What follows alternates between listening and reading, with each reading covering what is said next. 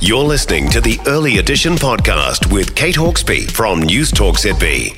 Emergency department wait times are up in 32 out of the 37 Te Whatu Ora hospitals. Understaffing being blamed. One advocate saying an eight hour wait time is becoming the, the norm. So, was the $11 billion health system overhaul actually worth it? Nationals Health spokesperson Dr. Shane Reti joins us now. Um, how did it get to this point, Shane? Oh, good morning, Kate. Look, we've said for a while that uh, uh, there are two parts of the health system that are most likely to break under the current reforms. Uh, one of them is emergency departments, and the other is aged residential care.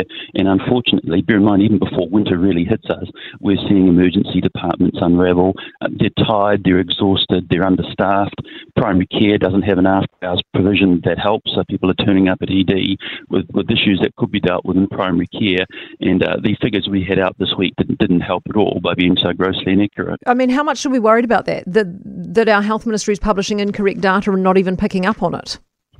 It's a problem in, in, in several ways.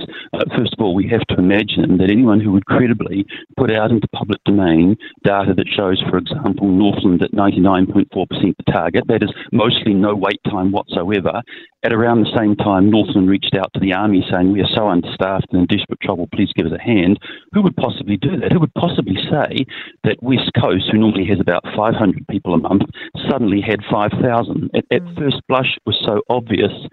And, I think what comes from that is if, if the ED data is inaccurate, is all the data inaccurate and the whole website, the faster cancer treatment uh, data, that was taken down. The immunisation data was, was taken down. And why that's important, and the question to ask is, have resourcing and funding decisions been made on this inaccurate data? Oh my lord, what an absolute circus. I mean, it makes you worry about that $11 billion overhaul. The funding clearly is not going into hiring more staff or improving facilities. Where, where is it going?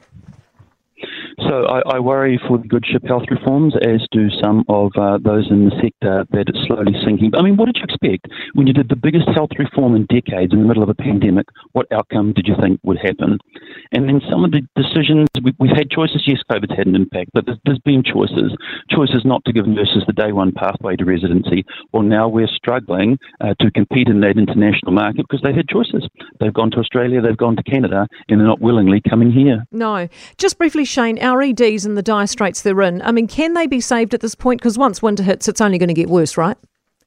Yes, they can. I, I have to believe that uh, in your moment of, of high need, that an ED will be there for you. But my goodness, it is hard work for them. And, and really, at the moment for health, all the pathways come back to workforce, workforce, workforce, workforce. Yeah. So we're going to need a much better job recruiting. We're going to need to figure out those hundred or so docs who are driving Uber Eats, already permanent residents in New Zealand. They can't get the two intern years. And we've got to turn on that domestic pipeline. I know it's a longer term solution, but we've got to grow our own homegrown, culturally competent docs and nurses.